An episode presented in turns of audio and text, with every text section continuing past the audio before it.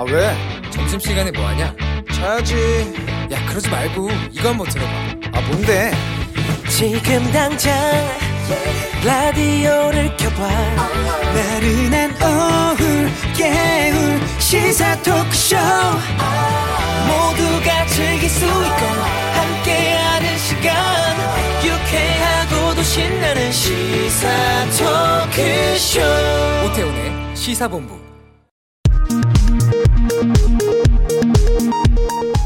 이 시각 라디오 정보센터 뉴스입니다.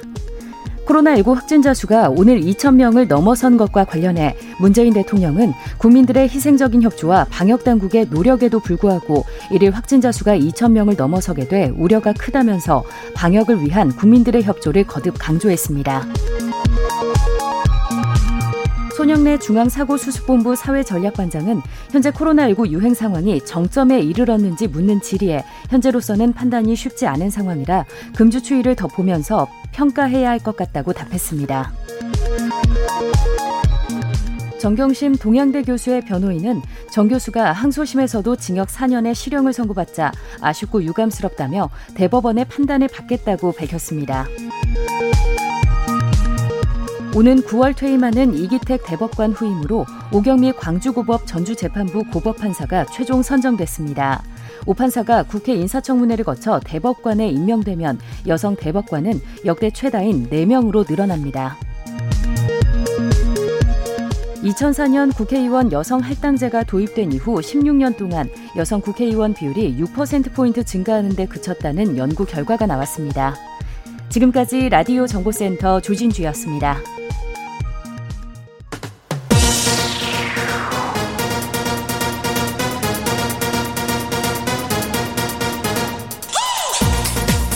박정호의 본부 뉴스. 네, KBS 라디오 오태훈의 시사본부 2부 첫 순서 시각 주요 뉴스들 정리해드립니다. 본부 뉴스 오마이뉴스의 박정호 기자와 함께합니다. 어서 오세요. 네, 안녕하십니까. 오류했습니다만 정말 2천 명을 넘게 됐습니다. 네, 네. 오늘 0시 기준 신규 확진자 2,223명 발생했습니다. 어제 발표된 숫자보다 686명이나 늘면서 2,200명대가 됐는데요. 이게 뭐 전파력이 더 강한 인도율의 델타형 변이 바이러스가 국내에서도 우세종으로 자리를 잡았고 네. 특히 지금 보면 주요 관광지인 강원도, 뭐 부산, 경남 아, 이런 등지에서 확진자가 증가를 했다가 다시 서울, 경기, 수도권으로 확진자가 늘어나는 추세예요. 네. 그래서 정부가 특히 공무원들 같은 경우는 어, 휴가지에 휴가 갔다 오면은 검사 아, 받아봐라라고 권고를 한다고 하거든요. 그러니까 좀 휴가지에 갔다 오시면은 검사 받는 그런 문화 이거 좀 만들어 가겠다는 겁니다.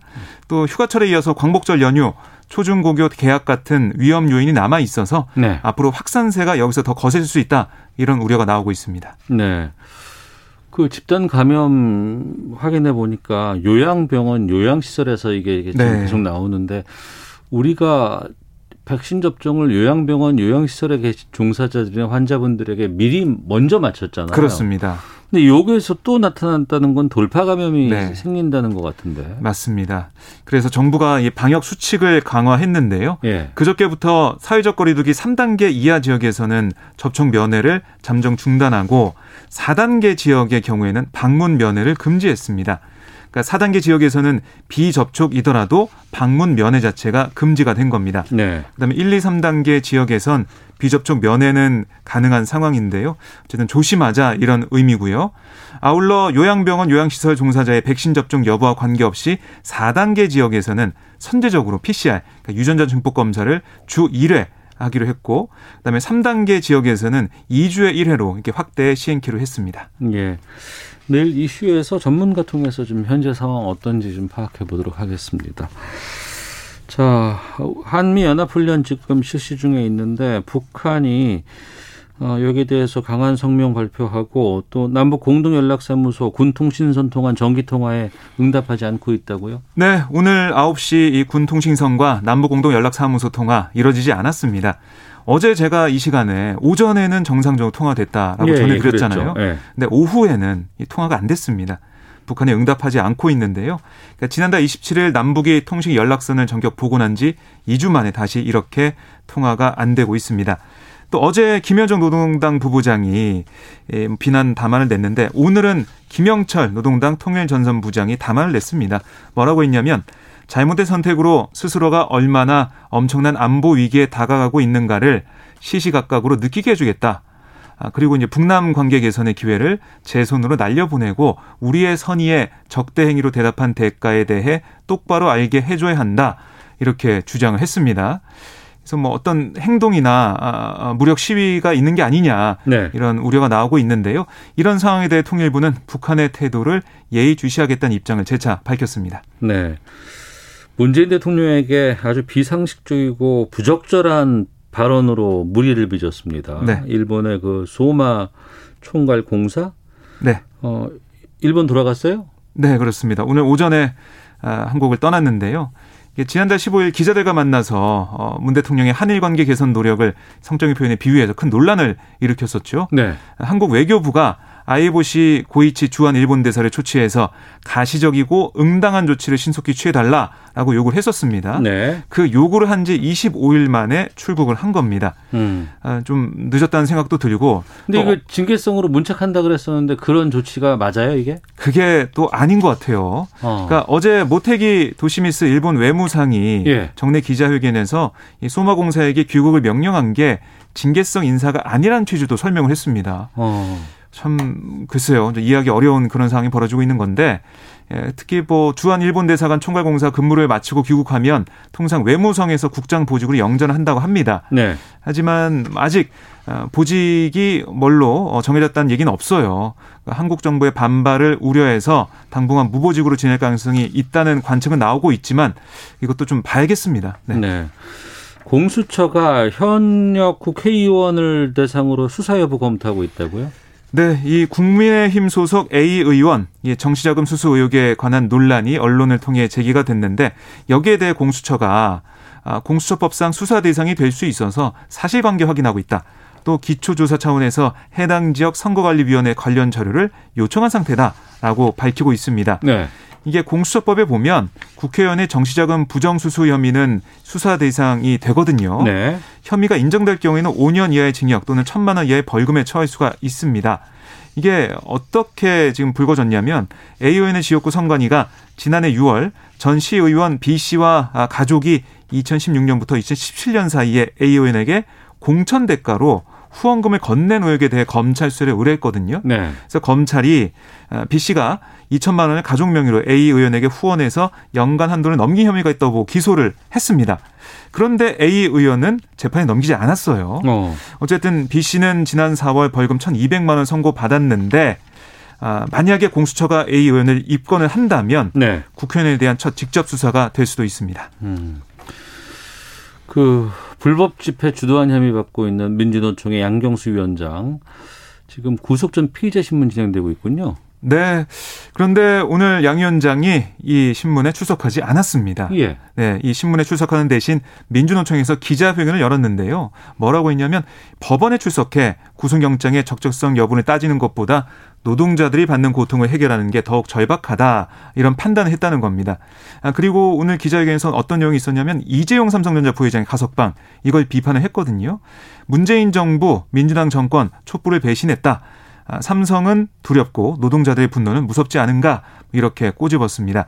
아, 양 위원장이 법원에 출석하지 않기로 한 걸좀 네. 풀이를 해보면 사실 영장 발부로 구속될 가능성이 높은 상황이거든요. 네네. 네. 그래서 민주노총은 이걸 저지하기 위한 대책도 좀 마련한 것으로 알려주고 있습니다. 어. 이게 영장이 발부가 되면 아, 만약 발부가 되면 경찰이 심리확보에 나서니까요. 거기에 대한 대비를 해놓고 있다는 거고요. 어쨌든 이 노동계와 아, 또이 정부 사이에 긴장감이 좀 더 높아지고 있는 상황입니다. 네. 전 국민의 88%가 1인당 25만 원씩 받는 상생국민지원금의 사용처. 이게 기본적으로 지역세랑 상품권 사용 업종 점포로 한정된다. 어떤 내용인 거예요, 이게? 네, 그러니까 이 국민지원금의 혜택이 네. 일부 대기업 계열에 쏠리지 않고 자영업자와 소상공인에게 돌아가도록 한다. 이 방침을 정한 겁니다. 네. 그러니까 지역사랑 상품권 이 도입 취지를 보면 지역 내 소비 진작과 자영업자 소상공인 매출 확대에 있어요. 지자체에서 정한 이 사용처에서만 쓸 수가 있기 때문에 국민지원금도 그렇게 쓸 수 있게 하겠다라는 거고요. 네. 글로벌 뭐 이 대기업이나 명품 브랜드 매장에서 이 지역 상품권을 사용할 수 없습니다. 아, 아, 그 없으니까 이번 국민지원금도 쓰지 못하는 그런 상황이 되겠습니다. 그러니까 지난해 보면은 전 국민에게 지급한 긴급재난지원금 외국계 대기업 매장과 백화점 외부에 있는 명품 뭐 브랜드 스타벅스 뭐 이런 데 말하는 거예요? 맞습니다. 예. 그런데 어. 사용을 했었잖아요. 예, 예. 근데 그런데 사용 못 하게 쓰지 하겠다. 못하게 하고 네, 어. 지역에만 써서 지역 경기 활성화하자 이런 취지로 어, 지- 이렇게 쓰게 한다는 그런 내용입니다. 그럼 빵집도 프랜차이즈 빵집 같은 데는 어떻게 되는 거예요? 네, 프랜차이즈 브랜드는 본사 직영점에서 는 못 쓰고 음. 프랜차이즈 점주가 운영하는 가맹점에서는 사용할 아, 수가 있습니다. 아, 그렇군요. 네. 알겠습니다. 이 뉴스까지 살펴봤습니다. 본부 뉴스 오마이 뉴스의 박정호 기자와 함께했습니다. 고맙습니다. 고맙습니다.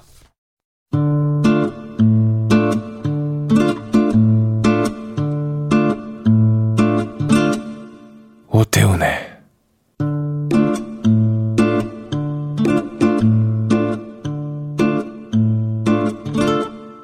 시사본부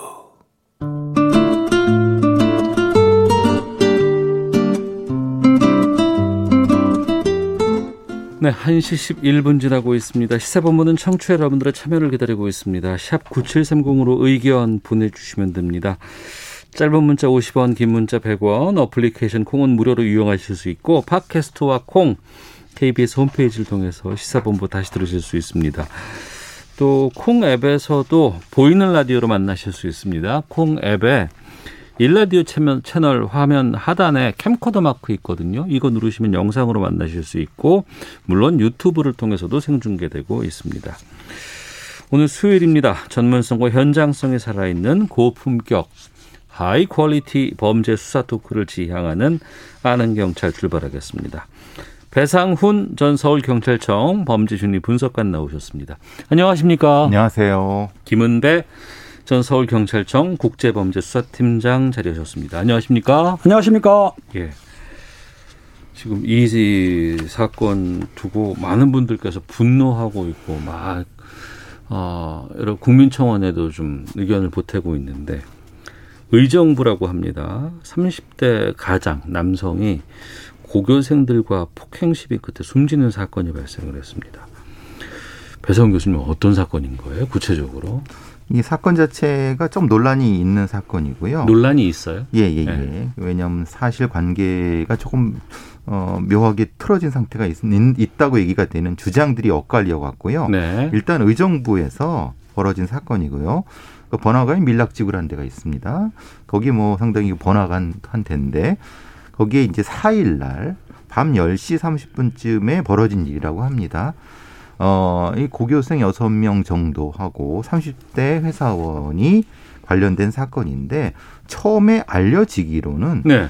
어, 고교생들이 일방적으로 폭행을 했다. 뭐 이런 식으로 얘기가 되고 청와대 국민청원에 올라왔는데 그 다음에는 또 다른 의, 의견이 또 올라와 갖고 네. 사실 그 이 회사원도 책임이 일부 있다. 뭐 이런 얘기가 돼 갖고 지금은 청와대 국민청원이나 커뮤니티 같은데 양쪽 의견이 다 맞서는 상황인데 어쨌든 이 회사원이 그 다음 날 치료 중에 돌아가셨고 어. 그리고 지금 고교생 여섯 명 중에 두명이 구속영장이 청구된 상태.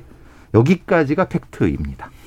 그러면 그 숨진 30대 가장 예, 예. 남성 예. 이분 쪽에서 이제 국민청원을 내고 청와대에다가 그렇죠. 예, 예. 그리고 이제 여러 커뮤니티 사이트에 억울함을 호소한 건 아니겠습니까? 예, 예, 그렇죠. 그렇습니다. 이 국민 말씀드린 대로 8월 4일 날 10시 40분께 벌어진 사건인데요. 고등학생들 6명하고 30대 남성 가장이 몸싸움 시비 끝에 남성이 사망한 거 아닙니까? 그런데 네. 국민청원에는 어떻게 올라왔냐면 선별한 분이 8월 7일경에 올린 걸 알고 있어요. 내용이 뭐냐면 예. 그 삼, 숨진 30대 가장이 아들하고 딸이 있다는 거예요. 네. 소시한 가장인데 고등학생들 학생들한테 폭행을 당해서 사망을 했는데 그 고등학생들이 주로 여섯 명이나 열 명 정도가 밀락동을 몰려 다니면서 술 취한 사람 상대로 해가지고 시비를 거는 사람들이다. 어. 확인 안 된 겁니다. 이거는 네네. 그 사람이 올린 거예요. 어, 그리고 주장인 거죠. 그렇죠. 네. 그랬으면 보도록 그 피해자가 그 식물인간 됐을 때도 식물인간이 됐다라든지 뭐 우리 살인자 됐네 이런 식으로 격하는 말도 했었고 또 중요한 거는 당시에 경찰이 출동을 했는데 네. 미성년자라고 해가지고 체포도 안 하고 그냥 귀가시켰다. 사람이 죽을 정도로 아, 이거 해- 사회가 됐는데도. 청원 올린 사람이 얘기해요. 그리고 예, 예. 부검 결과 폭행으로 인해서 뇌출혈로 사망했다고 하는데 가볍게 처리하는 거 아니냐 어. 미성년자라고 이렇게 이런 상황으로 해가지고 청원을 올렸던 건데 아까 교수님 말씀한 대로 이 청원 올린 거는 선배가 올렸기 때문에 확실한 팩트는 아니죠. 네. 그러면은 뭐 CCTV라든가 아니면 경찰이 출동을 했다고 하니까 그 과정에서 좀 우리가 공정하게 이 상황을 볼 수 있는 근거가 좀 있어야 될 것 같은데요. 그렇죠. 근데 이제 CCTV도 명확히 그 장면이 나온 건 아니고 네. 전체적인 상황은 뭐 대충 이해가 되겠는데 이런 어떤 폭행 상황이라는 게 누가 유발을 했는가 그리고 네. 직접적으로 사인과 관련됐는가 네.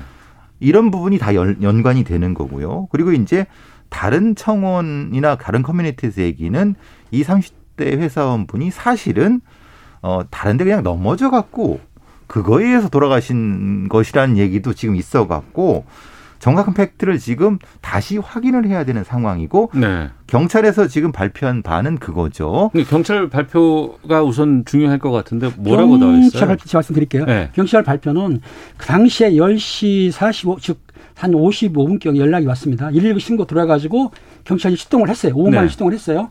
해가지고 당시에 두 명을 현행범 체포를 했다는 얘기입니다.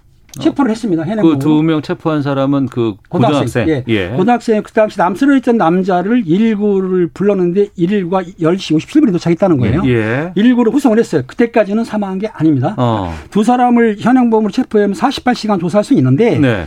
경찰서에 들어온 다음에 한 사람은 한 명은 그 피의자 중에 한 명이 그 교통사고로 입원 중에 나왔던 것 같아요.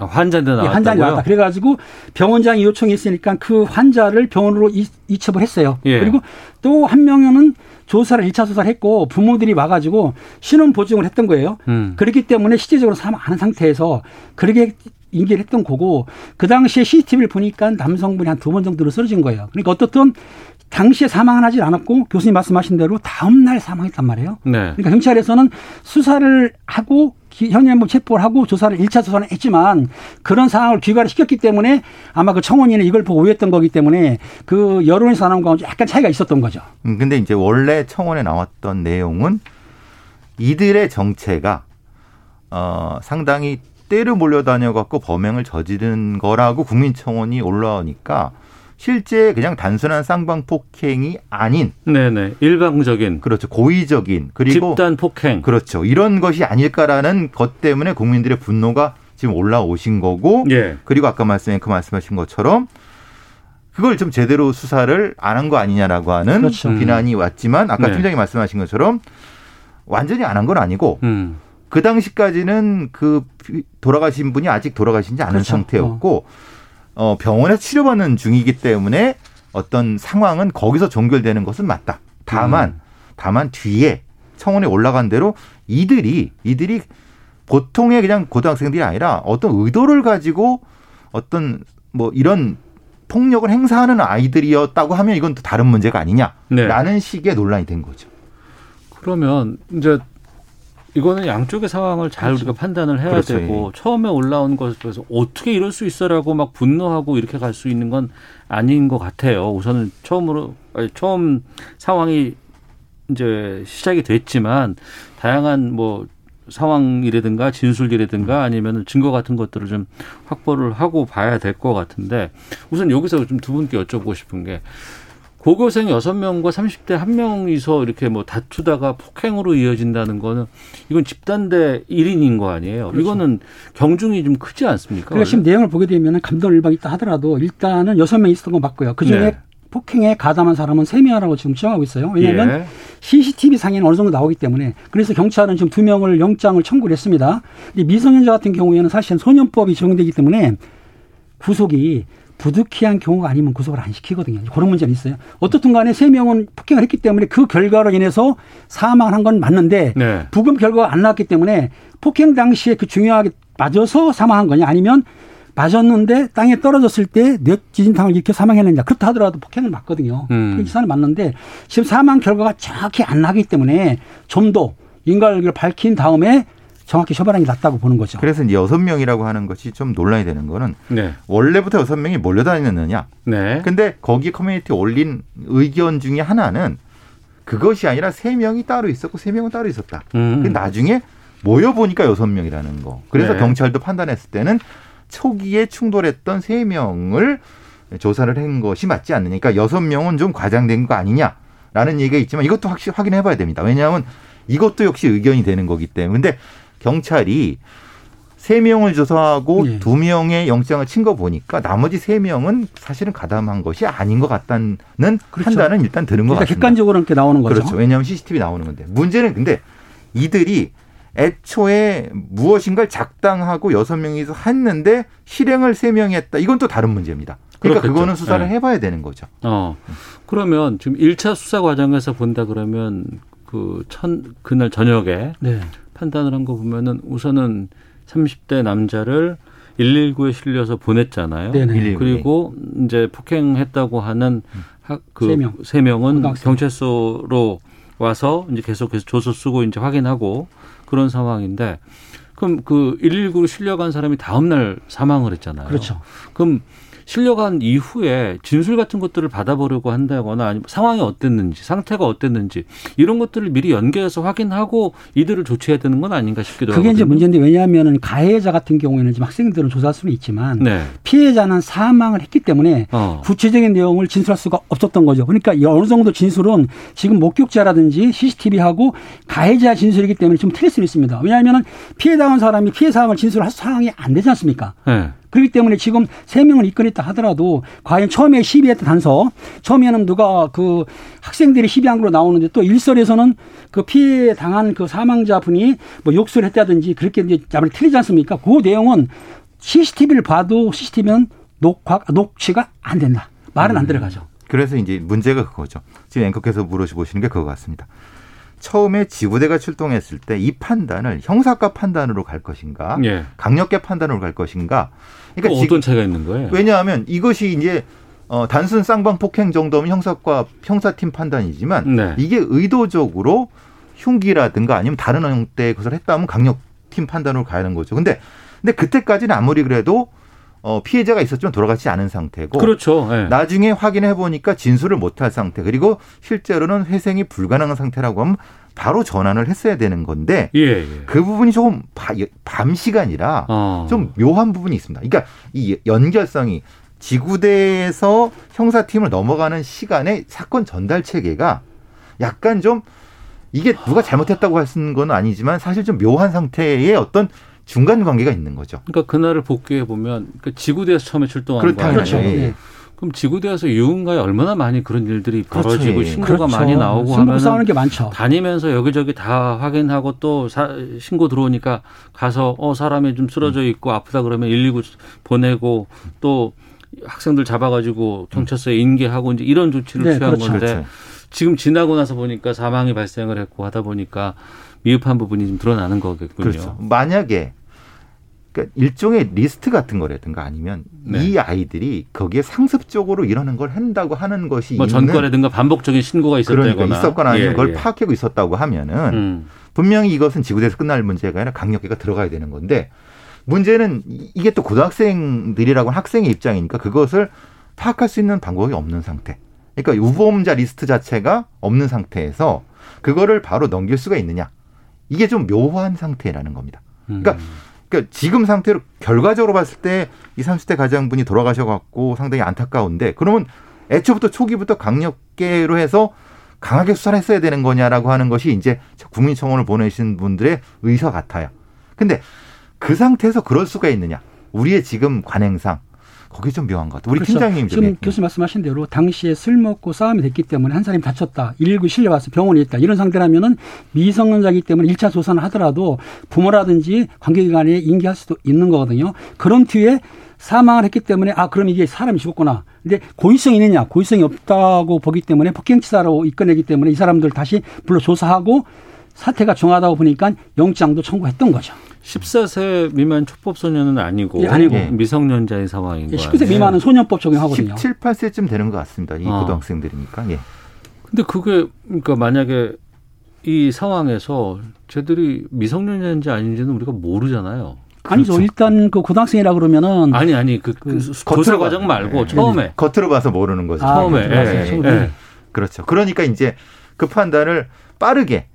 지구대 출동 인원이라든가 했어야 되는 거고 물론 그 안에서 싸움이 일어났는데 그게 고등학생인지 성인지 모르죠. 그러니까 네. 그거는 지구대 출동한 다음에 지구대에서 빠르게 판단을 하, 고 그걸 하니까요. 아, 예. 지구대에서 인계했을 때 인적사항을 네. 현행범 취업할 때는 인적사항 들어가니까 그렇겠죠. 나이가 예. 나오고 또 부모들 불러서 확인하기 때문에 그건 정확히 나오죠. 음. 그러면 이건 뭐 국가수 뭐 여러 가지 예. 결과가 나와야 봐야 되고 부검이 예. 예, 부검 결과와 또 수사 결과가 나와야 저희가 좀 냉정하게 이 사건을 좀 볼 수 있을 것 같은데 음, 많은 분들이 이 사건의 처음에 시작이 됐을 때 공분을 샀던 건 아니 때로 학생들이 몰려다니면서 그냥 멀쩡한 일반 시민을 공격하고 이게 아직도 우리나라에서 있을 수 있어? 그리고 미성년자들이 이런 유흥가에서 돌아다니면서 나쁜 짓을 하고 있는데 그거를 아무 그냥 우리가 어, 제재하지 않고 아유 저 괜히 무서우니까 피해 다녀야 돼 이런 거에 대한 분노가 있거든요. 그렇죠. 지금 그게 지금 이 사건의 핵심이 그 부분인 거죠. 그러니까요. 이거 어떻게 해야 돼요? 그러니까 지금 그 밀락지구 자체가 이제 그 완전히 학교 지구랑 분리된 데가 아니고 네. 그런데 이제 하나 힌트가 되는 건 그 고교생 한 명 중에 하나가 근처에 입원해 있던 예, 그 그랬던 병원 거죠. 입원했었다는 거예요. 근데 입원인 상태인데 와, 나와서 있었다는 건 뭔가 좀 문제가 있는 거죠. 그 부분에 그렇죠. 있어서는. 예, 그러니까 예. 그 부분을 명방이 면밀히 봐야 되는 건데 사실 이 고등학생들이라든가 이 저 사실 성인이 되기 바로 전의 단계에서 이 집단적으로 폭력을 행사하는 어떤 이- 지금 이 학생들 말고 보통의 일반적인 상태에서의 접근은 사실 어떻게 보면 효, 효과적인 방법이 없습니다. 왜냐하면 지구대가 출동한다 하더라도 겉으로는 다 성인이거든요. 그러니까 이걸 어떻게 판단해 초기 판단해야 할지 모르는 상태거든요. 네. 그래서 사실은 뭐라고 딱히 정확히 답을 드리기가 참 어려운 부분이 있어요. 아무튼 그래서 관할사나 여청계 이런 데서는 조를 짜가지고 심야에 학생들이 몰려 있거나 음주하는 걸 예방하긴 하거든요. 하지만 지금 말씀드린 대로 확연하게 고등학생이라든지 미성년자라고 판단이 되면은 귀가출 시키지만 요즘 성인하고 미성년자하고 구분이 잘 안 되기 때문에 어느 정도 어려움이 있던 거죠. 그러니까 만약에 뭐술 먹고 있는데 겉으로 구분이 안 되는데 우리 학생들 아니 우리 저기 선생님 저기 신분수정 보십시오라고 해서 안 보여주면 어떻게 할 거냐 이 말이에요. 지금 우리 상태에서. 근데 우리 국민들이 그런 마음은 있거든요. 우리나라는 치안이 참 좋은 나라다. 밤에도 잘 돌아다닐 수 있고 또 우리 경찰력이라든가 이런 곳이 곳곳에 다 이게 체크가 되고 어, 이들을 통해서 안전하게 우리가 살 수 있는 나라다라고 믿고 있는데 날 갑자기 이런 일들이 터지고 이래 버리면은 어 두렵기도 하고 이거 그냥 이대로 살면 안 되는 거 아니야? 왜 그러면 경찰들은 뭐 하는 거야?라고 또 뭐라고 또 비난의 화살이 갈 수도 있고. 근데 또 한편으로는 그런 애들을 봐도 제재해야 되고 주의 줘야 되고 그러지 않도록 해야 되는데 그 그냥 나몰라라 하고 경찰에 맡기면 되겠다라고 해도 경찰력이 그걸 과연 손을 댈 수 있을 것인가라는 궁금증도 있어요. 그러니까 실제로는 이게 교사분들이랑 같이 합동으로 이렇게. 했는데 그게 매일 매번 될 수가 없거든요. 그러니까 우리 앵커 말씀하신 게 사실 타당한데 그렇다고 해서 전 경찰력을 다 투입해서 그렇게 할 수 있는 것도 아니고 그것도 아니고. 예. 그러니까 이 어떤 어떤 예전 같은 경우는 어떤 그 주민 자치라든가 이런 걸 통해서라도 어, 선도 같은 걸 하는데 지금 지금은 먹힐 수 있는 상태가 아니지 않습니까? 아무튼 지금도 경찰 여청계하고 아까 말씀드린 선생님들하고 또 청소년 지도위원들하고 같이 하긴 하고 있습니다. 네, 주말 네. 같은 경우 하고 있지만은 그게 완벽할 수는 없다. 어. 그리고 이렇게 몰려다니는 것에 대해서 사고만 나지 않으면은 경찰은 방법이 없거든요. 그렇죠. 그건 그러니까 경찰의 영역이 이게 아니죠. 참 중요한 게 그들도 알아요. 고등학생들이라고는 하고 미성년자라고는 하지만 네. 내가 여기서 막 그 나이 때 몰려다닐 수 있어요. 그리고 우쭐한 그 마음의 폭행을 하려고 하는 애들가 있더라도 그 사건들이 이전의 사건들이 어떻게 처리됐고 잘못된 폭행을 저질렀던 애들이 어떻게 처벌을 받았는지를 알게 되면 주변에서 말린단 말이에요. 그렇죠. 근데 그게 안 돼 버리고 대충 또 유야무야 간다 음. 그러면 이런 일이 반복될 수밖에 없거든요. 보통 지금 같은 경우 30대 분이 돌아가시지 않고 그냥 폭행 상태였다고 하면은 이 사건은 그냥 아무것도 없는 그렇죠. 상태였을 별 겁니다. 일반적인 사건으로 끝났 그냥 근데 끝났 그러면 안 되는 거죠. 그러니까 앵커님 네. 말씀이 맞는 것이 무엇인가 기준이 있어야 되거든요. 지금 이 부분은 불행하게 돌아가셨기 때문에 예. 우리가 이제 청원도 올라가지만은 그렇지 않은 경우가 훨씬 더 많을 겁니다. 7066님이 이 사건 꼭 정확하게 경찰이 해결해 줬으면 좋겠습니다. 집단 폭행에 휘말리면 정말 무섭습니다. 제 아빠 친구분도 이 건하고 비슷한 일이 있었는데 사람도 제대로 못 찾고 흐지부지 끝나고 말았어요라고 말씀해 주셨거든요. 그럼 애들은 다음에 또 이런 일 저지른단 그렇죠. 말이에요. 그렇죠. 반복되는 거죠. 예, 이- 이런 건 꼭 좀 조치를 좀 끝까지 좀 취해 주셨으면 좋겠다는 좀 생각이 듭니다. 어우, 다루다 보니까 시간이 많이 가서 기상청 연결해서 날씨 상황 살펴보고 교통 정보 확인하고 돌아오겠습니다. 날씨와 미세먼지 정보 윤지수 씨가 전해 주십니다. 네, 지금 전국 대부분 지역 폭염주의보가 발효 중입니다. 어, 오늘이 말, 어제가 말복이었고요. 기온이 조금씩 내림세로 돌아서긴 했지만 여전히 한낮 기온이 30도를 웃돌고 습도가 높기 때문에 체감 온도는 33도를 웃도는 곳이 많습니다. 오늘은 낮 최고 기온 29도에서 33도의 분포가 예상이 되고 오늘은 대전과 청주, 전주 등이 33도 안팎까지 오르겠고요. 서울과 광주는 32도, 부산의 낮 최고는 30도로 오늘도 무더운 날씨 가 이어지겠습니다. 이 무더위 속에 수도권 지역이나 강원도 내륙 산지, 전라북도 동부, 경상권 내륙 지역은 밤까지 소나기가 내릴 텐데 소나기뿐 아니라 돌풍과 함께 천둥 번개를 동반한 요란한 소나기가 될 것으로 보입니다. 한편 남해상으로는 기압골이 지나가고 있어서 제주도와 경남권 남해안 지방을 중심으로 비가 내리겠고요. 이 비는 좀 더 이어지겠습니다. 특히 제주도 지방의 경우 50에서 100mm, 제주도 산지는 150mm 이상 되는 상당히 많은 비가 내릴 것으로 보이고요. 남해안 지역도 10에서 60mm 가량의 비를 내다보고 있지만 다만 오늘 오후 시간에는 잠시 비가 멎는 소강 상태에 드는 곳도 많을 것으로 보입니다. 오늘도 미세먼지 상황은 나쁘지 않습니다. 지금 서울의 미세먼지 농도 초미세는 27 마이크로그램, 미세먼지는 37 마이크로그램으로 보통 단계를 보이고 있습니다. 수도권 지역과 충남, 대구 지역은 보통, 나머지 지역은 좋은 단계를 보이겠고요. 다만 오존 농도가 수도권과 충남, 전남, 대구, 울산, 경북, 경남 지역을 중심으로 나쁨 단계에 이를 것으로 보이기 때문에 앞으로 발표되는 기상 정보에도 귀를 기울이시는 것이 좋겠습니다. 지금 서울 기온은 30.1도입니다. 지금까지 날씨와 대기 상황이었습니다. 다음은 이 시각 교통 상황 알아보겠습니다. KBS 교통정보센터의 정현정 씨입니다. 네, 도로 위에 돌발 구간이 많습니다. 앞차와의 거리를 넉넉하게 두시는 편이 좋겠고요. 경부고속도로 서울 방향으로 옥천 휴게소에서는 승용차 고장난 차가 서 있습니다. 회덕분기점 3차로에서는 장애물이 있어서 처리하고 있고요. 목천 부근 1차로에서는 작업을 하고 있습니다. 여파로 옥산 분기점에서 목천 나들목까지 4km 구간 정체고요. 반대 부산 쪽으로는 서울 요금소에서 죽전 사이에는 화물차 고장난 차가 서 있습니다. 한남에서 서초까지와 서울 요금소 소에서 죽전까지 천천히 가고요. 신갈분기점에서 수원까지 밀리고 있습니다. 경인고속도로 서울 쪽으로 신월 부근에서 밀리고요. 서해안고속도로 목포 쪽으로는 작업 여파가 있는 곳이 많습니다. 행담도 휴게소에서 당진 부근까지 1차로가 작업으로 막혀 있습니다. 송악 나들목에서 당진 나들목까지 6km 구간 정체고요. 해미 부근에서 홍성 부근 1차로에서는 작업을 하고 있어서 해미 나들목에서부터 밀리고 있습니다. 안전 운행하시기 바랍니다. KBS 교통정보센터에서 정현정이었습니다.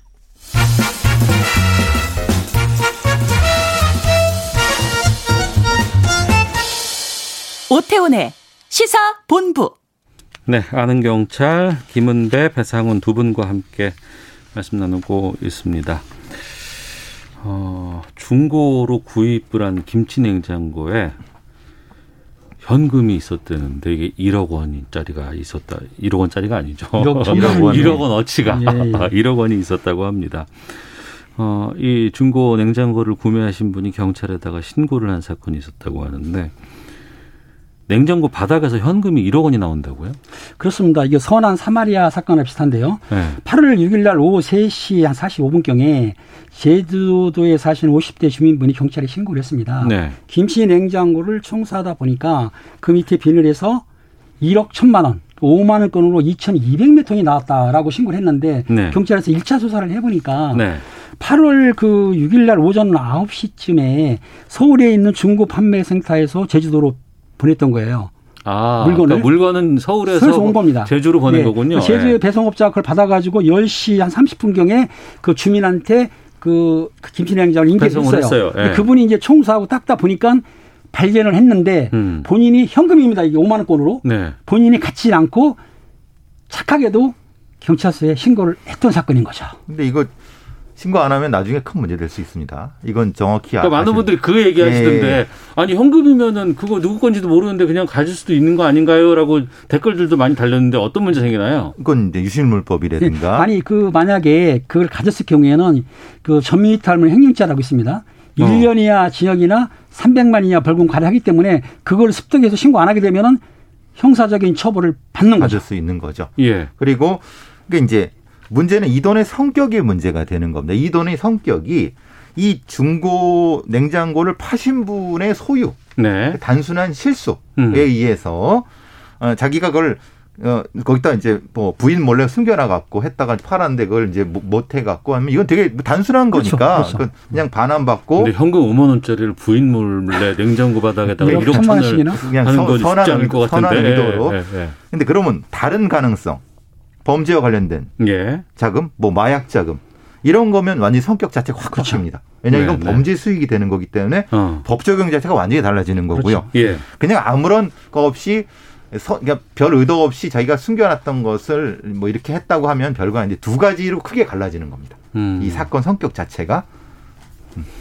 그러면 누군가는 냉장고를 그냥 팔기 위해서 내놨을 수도 있잖아요. 그럴 수도 있었던 거고요. 근데 이렇게까지 정교하게 묶어서 여기에 포장을 해서 딱 붙여놨다고 하면은 숨겨놓은 그거는. 숨겨놨다고 숨겨놓은 건 맞는 건데. 아니 그러니까 숨겨놨지만은 어.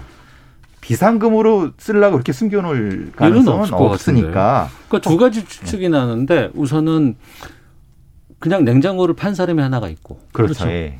또 하나는 이 냉장 그러니까 또 한 사람은 냉장고를 통해서 불법적인 자금을 누군가에게 보내려고 하는 그렇죠. 사람이 있었는데 이게 뒤바뀌었다거나 그렇죠. 말하자면 배달 사고가 네, 났다거나 음. 배달 사고가 났다거나 아니면은 누군가가 그 그냥 감춰놓은 걸 알고 자기가 뭐 이렇게 하려고 했는데 이게 또 잘못됐다거나 뭐 세 번째 가능성도 있습니다. 예. 어, 우연을 가장해서 예. 이 습득자한테 그것을 넘겨줄 방법으로 쓰는 경우도 있습니다. 아, 그 부분도 있을 예, 것 같은데. 가능합니다. 그러니까 아니, 이렇게 말하면 참 죄송한 예, 거지만 예, 예. 그러니까 어, 가능성이니까. 예. 의도적으로 예.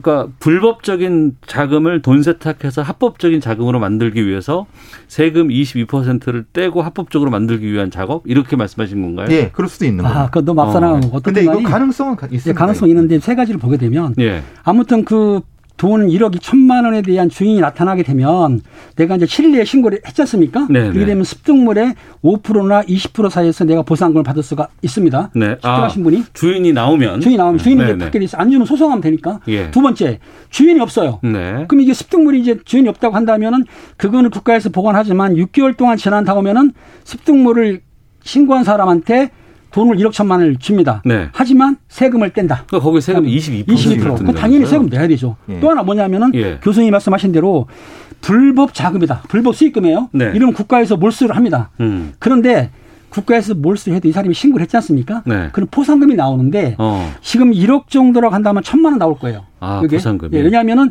그 보- 보상금 그 내용이 있, 있, 있- 있거든요. 네. 그 내용을 보게 되면 조금 차이가 있는데 1억부터 10억 사이에는 천만 원 정도의 보상을 해줘요. 음. 평상시에. 네. 그리고 5천만 원 이하는 500만 원 이하고 200억 이상은 1억까지 포상금을 주는데 이 내용은 뭐 객관적인 거 실질적으로는 그 사건 내용, 뭐 사건 난이도로 따라 가지고 증가하면 되죠. 네. 이렇게 상황이 여러 가지가 묘한 상황이 될 수 있습니다.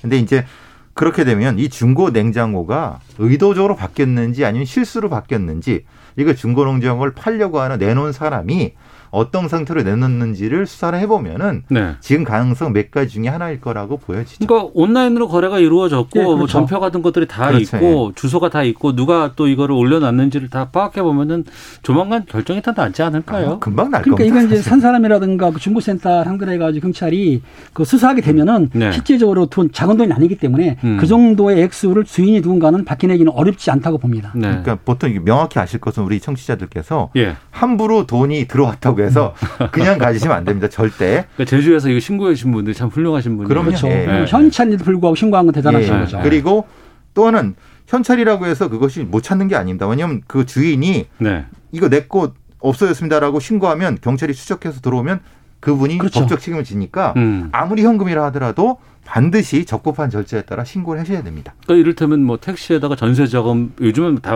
계좌 이체하니까 그런 네. 일 아, 없겠지만 그렇죠. 옛날에 뭐 등록금 잃어버렸습니다. 그렇죠. 전세금 잃어버렸습니다. 뭐 이런 거 참 많이 있었거든요. 그런 것도 택시 기사분들 다 습득 신고해 주셔야 아, 되고 그렇죠. 그럼요. 그렇죠. 예. 네. 네, 그렇게 되는 거죠. 근데 이제 일부에서 이제 그런 얘기 하는 거예요. 아니, 좋은 돈 나중에 그 아무도 주인이 나타나지 않으면 돌려, 아, 저기 그 습득자. 신고하신 분, 습득하신 분이 받게 되는데 네, 네. 국가가 뭐 했다고 22% 세금 듭니까? 라고 얘기도 하시더라고요. 본인은 뭐 하셨어요? 본인은 불로소득이니까 당연히 불로소득이죠. 해야죠. 아, 불로소득이니까. 네, 그러니까 불로소득에 대한 소득세는 기타 내셔야죠. 소득금으로 내는 거예요. 예. 근데 정말 영화 같은 일들이 막 벌어지고 있잖아요. 뭐 옛날에는 마늘밭에서 뭐, 그, 뭐, 지게차로 뭘 하다 보니까, 조폭들의 그거는 예. 불법 경매 자금 이었습니다. 그때. 그래서 그 당시에는 도박 자금을 한 건데 예. 그 당시에 보상금 200만 원 받았다고 그랬죠. 근데 한 음. 7천만 원 받을 수 있었어요, 사실은. 네, 그 네. 액수로 봐서는 어. 100억이 넘으니까. 그런데 그 포크린 기사도 일말이 책임이 있다고 봐서 네. 심사를 해 가지고 200 정도로 맞춰 준 겁니다. 그렇죠. 음. 그러니까 내 돈 아니면 다 신고하시고. 그렇죠. 그렇습니다. 예, 그래야 뒤탈이 없죠. 네. 그래야지 당. 당당하고 적법하게 처리하시는 게 좋습니다. 그러면 이제 이 가정에 결과는 나와야 되겠지만 어떻게 보세요? 이건 어떤 자금으로 예상이 되세요? 그럼 포장의 어떤 정교함에 따라 달라지는데 지금 상태는 전, 전 반반으로 봅니다. 음. 그렇죠. 교수님 말 맞다나 포장을 너무 잘했어요. 네. 작은 돈이 아니기 때문에 불법 자금도 의심할 필요가 있다고 예, 봅니다. 전 그렇다고 음, 봅니다. 그래요.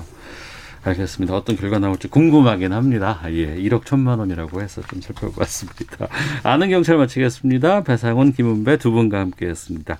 두 분 말씀 고맙습니다. 감사합니다. 감사합니다.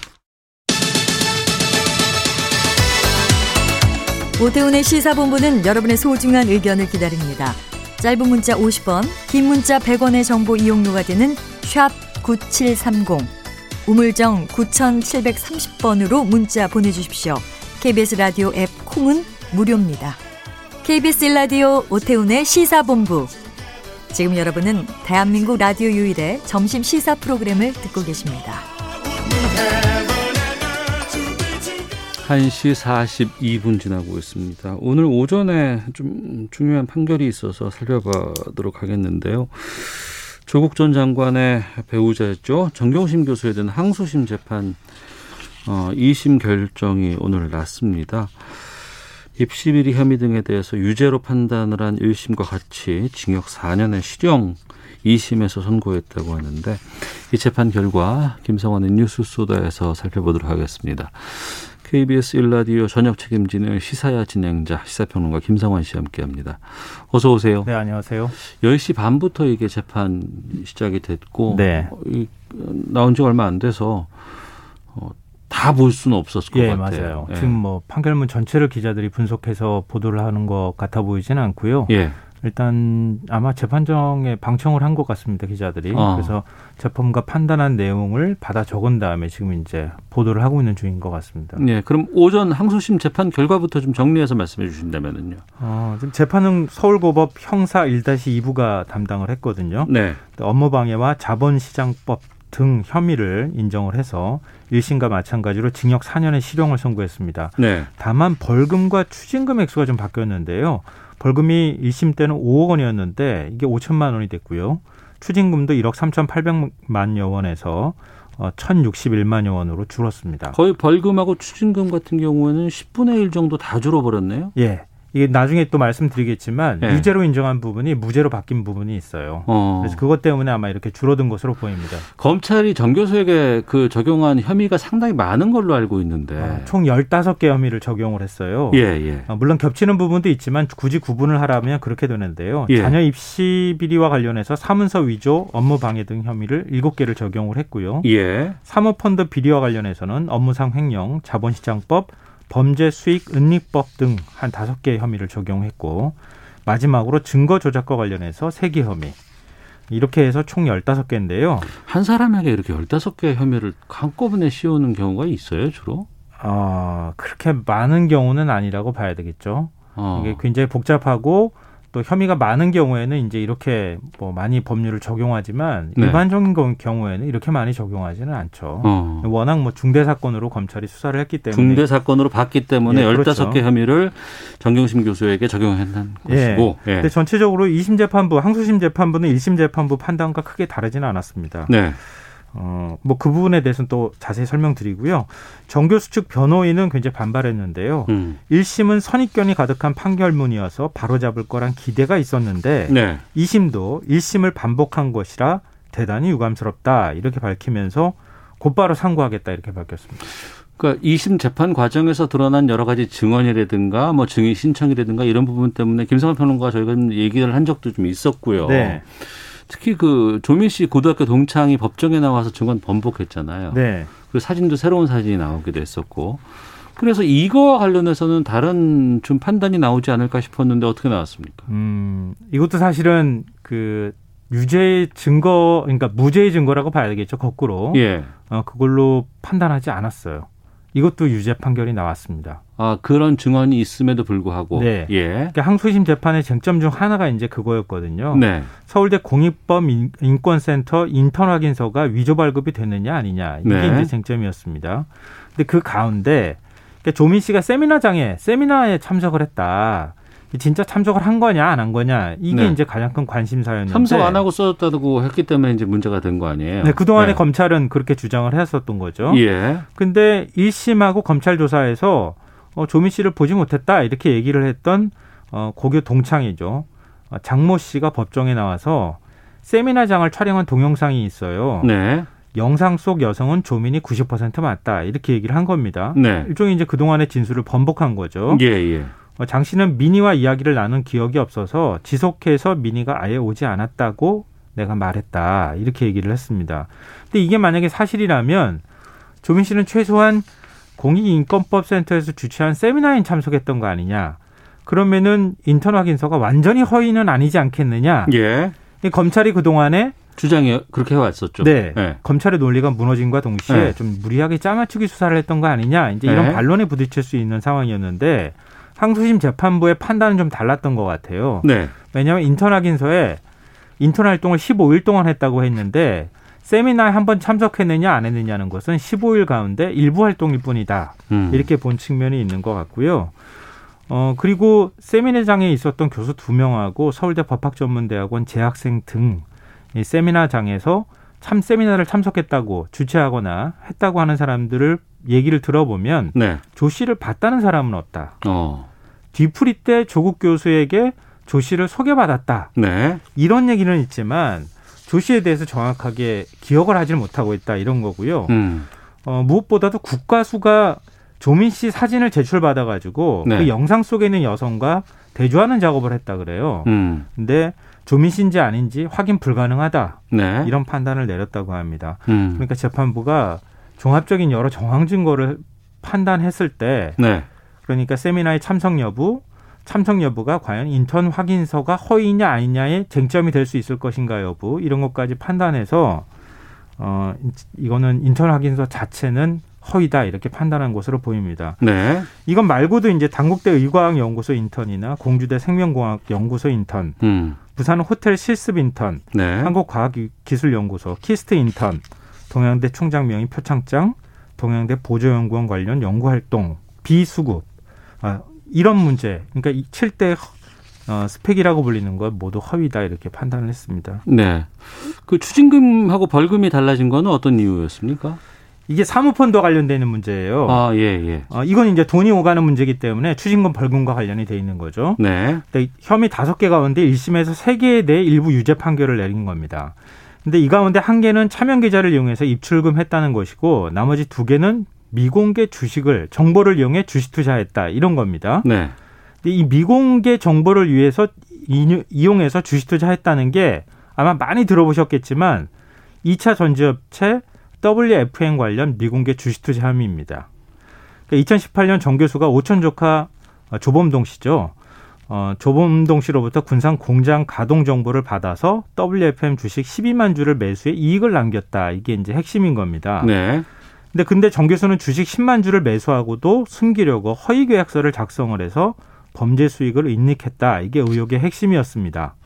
이, 이 가운데 10만 주라는 혐의에 대해서 1심에서는 유죄 판단을 내렸거든요. 네. 근데 2심 재판부는 미공개 정보를 알고 투자한 것이라고 볼 수 없다. 음. 그러면서 무죄 판결을 내렸어요. 네. 그러니까 무죄 판결을 내리면서 미공개 정보를 어, 통해서 얻은 이익이나 이런 것들이 벌금 추징금 액수에서 빠지면서 지금 액수가 대폭 줄어들게 된 겁니다. 음. 그러면 이제 검찰과 이제 변호인 간에 여러 가지 이제 공방이 있었을 것이고 1심에서 났던 것들에 대해서 다시 또 이제 검토가 이루어졌을 텐데 이번에 그럼 어떤 결과를 좀 어떠 나왔다고 보세요? 어, 지금 이제 혐의를 제가 쭉 말씀드렸잖아요. 이 외에 이제 증거인멸 부분이 또 남아있긴 하지만, 네. 어, 입시 비리에 대해서는 지금, 지금 전부 유죄가 나온 거잖아요. 입시 비리에 대해서는 다 유죄가 나왔다. 예. 사모펀드에 대해서는 앞서 제가 말씀드렸던 것처럼 유죄 판결이 나온 게 거의 없어요. 어. 검찰이 혐의 적용을 한 것도 별로 없고요. 예. 그러니까 1, 2심 재판부는 입시 비리 부분에 대해서만 단죄를 했다. 이렇게 말해도 과언이 아니라는 거예요. 네. 여기서 잠깐 조국 수사가 한창이던 2019년 10월로 한번 돌아가 보면 어떨까 싶은데요. 음. 10월 24일 한 신문의 제목입니다. 네. 검찰 정경심 사모펀드 실소유주 의혹 추가 횡령 수사에 탄력. 당시 기사 내용을 제가 말씀드리면요. 검찰은 사모펀드 의혹을 조 전 장관 일가가 불법 주가 조작 세력에 거액을 투자한 사건으로 규정했다. 네. 검찰은 정 교수는 청와대 민정수석이란 고위직 공무원의 배우자임에도 불구하고 무자본 인수합 무자본 인수합병 세력에 거액의 자본을 투자했고 불법 행위에 가담해 이익을 거둔 뒤 이를 은폐했다고 보고 있다. 그러니까 조국 수사의 핵심은 정 교수가 사모펀드와 또 운용사의 실질적인 운영 주체다. 네네. 실소유주 의혹이다. 이렇게 했는데요. 제가 지금 재판 결과 말씀드렸잖아요. 어, 이 실소유주 의혹은 사라져 버렸어요. 네. 검찰도 이 혐의에 대해서 적용하지 않았고요. 음. 어, 정 교수가 코링커피 의사결정에 관여했다고 하는 증거도 확인하지 못했고요. 지난 6월 30일 대법원이 조범동 씨 관련 혐의는 인정하면서도 정경심 교수와의 공모관계는 인정하지 않았습니다. 네. 그러니까 조국 일가의 입시 비리는 항소심 재판 결과로 계속 앞으로 비난받을 가능성이 굉장히 높죠. 어, 항소심까지는 다 그 유죄가 났으니까. 예. 근데 사모펀드와 관련해서 봤을 때는 검찰이 어, 언론에 지나치게 피의 사실을 공표하면서 수사를 몰아갔던 측면이 없지 않다. 그리고 무리한 수사를 했다. 이 부분에 대해서도 역시 비난을 피하기 어렵다. 이게 제 생각입니다. 네. 정경심 교수의 2심 재판이었습니다. 오늘 결과가 나온 것은요. 지금 조국 전 장관에 대한 재판도 지금 진행되고 있는데 예. 이번 재판이 거기에 미칠 영향도 좀 있지 않을까요? 어, 연결고리가 좀 있어요. 예. 정경심 교수 혐의와 연결되는 부분이 크게 두 가지인데요. 음. 하나가 앞서 제가 말씀드렸던 것처럼 서울대 공익인권법센터 네. 허위 인턴 증명서 발급 부분이에요. 당시에 조국 교수가 법학전문대학원 교수였기 때문에 이 허위 인턴 그 증명서를 발급하는데 조 교수가 관여를 했다. 네. 이렇게 1, 2심 다 지금 봤습니다. 음. 그러니까 입시 비리 부분하고 하나의 연결고리가 만들어지는 거죠. 네. 그리고 또 하나가 증거인멸 은닉 교사예요. 증거 인멸 은닉 교사? 예. 이게 쉽게 이 부분 말씀드리면 아실 텐데 어 조국 그러니까 정경심 교수의 그 뭐라 자산 관리인이죠. 김경록 씨라고 하는 아. 김경록 씨가 집에 있는 하드 디스크하고 동영대 PC 어디로 숨겼다. 예, 증거 예, 인멸이다. 막 이렇게 얘기를 했었잖아요. 근데 그 부분에 대해서 정경심 교수가 자신과 관련돼 있는 문제니까 그러니까 자기의 혐의와 관련돼 있는 증거를 감추거나 뭐 폐기하거나 이런 건 처벌받기 어렵거든요. 네. 그렇죠. 예. 네, 자기의 혐의에 관련해서는. 음. 근데 1심 재판부는 이거 무죄로 판결했는데요. 2심 네. 재판부는 유죄로 판결했어요. 그러니까 다른 사람을 시켜서 음. 증거를 은닉하고 없애려고 한 거, 숨기려고 했다. 네. 근데 조국 교수가 어 정경인 교수, 기- 김경무 씨 증언도 그렇지만 집에 와서 PC 그 하드 디스크 떼는데 아내를 도와줘서 고맙다 이렇게 얘기를 했다는 거 아니에요? 아, 그, 예, 기억납니다. 예, 예, 예, 아마 예. 기억하시는 분들이 많을 텐데 그 부분하고 또 연결이 된다는 거예요. 음. 그러니까 이번 재판 결과가 크게 두 가지 점에서 연결이 되고 있다. 음. 그리고 이 호- 부산에 있는 호텔 인턴 증명 발급하는데도 조 교수가 영향을 미쳤다. 이제 이런 게 있으니까 크게 입시 비리하고 증거인멸 이 부분하고 연결고리가 만들어지는 셈입니다. 네. 입시 비리 관련해서는 지금 1, 2심 모두 재판부에서 혐의 대부분을 인정을 했어요. 네. 예. 그러면 이 조민 씨의 학위 관련해서 이건 어떻게 또 정리가 될까요? 아, 이건 좀 지켜보기는 해야 될 텐데요. 네. 어, 왜냐하면은 조민 씨와 관련돼서 예를 들어서 지금 우리가 업무방해 혐의가 적용이 된 게 그게 이제 대학 입시를 방해했다 이런 혐의거든요. 예. 근데 부산대 의전원은 지금 입학 전형 공정관리위원회를 개최를 해서 어, 부정입학 의혹을 조사 중에 있습니다. 여기서 어떻게 판단하느냐에 따라서 의전원 입학 자격이 왔다 갔다 하게 되고요. 고려대의 경우에는 그동안에 최종심 나오고 난 다음에 우리가 판단하겠다 이런 입장을 밝혔는데 지난 6월에 정진택 고려대 총장이 이런 얘기를 했습니다. 2심 판결을 사실관계가 확정되는 시점으로 보고 네. 허위 입시 서류 사실이 확정되면 관련 조치를 할 것이다 이렇게 밝혔거든요. 근데 고려대 입시 업무방해 혐의는 공소시효가 이미 지나서 이번 판단에는 어, 참고가 되거나 하지는 않지만 네. 1심 재판부가 조 씨가 당국대 의과학연구소 인턴 확인서하고 어, 논문 등재된 거 제1저자로 등재된 논문을 고려대 입시에 활용한 것으로 판단했거든요. 네. 그러니까 고려대하고 부산 의전원 결정에 따라서 아마 고려대 학위나 부산 의전원 학위까지 아마 취소될 가능성도 생각해 봐야 되지 않을까 싶습니다. 음, 그렇군요. 대법원에서 또 뭔가 나오겠습니다만 좀 지켜보겠습니다. 뭐. 네. 네, 알겠습니다. 자, 김성환의 뉴스 소다 시사평론가 김성환 씨와 함께했습니다. 고맙습니다. 네, 고맙습니다. 오태훈의 시사본부 여기서 마치도록 하겠습니다. 내일 뵙겠습니다. 안녕히 계십시오.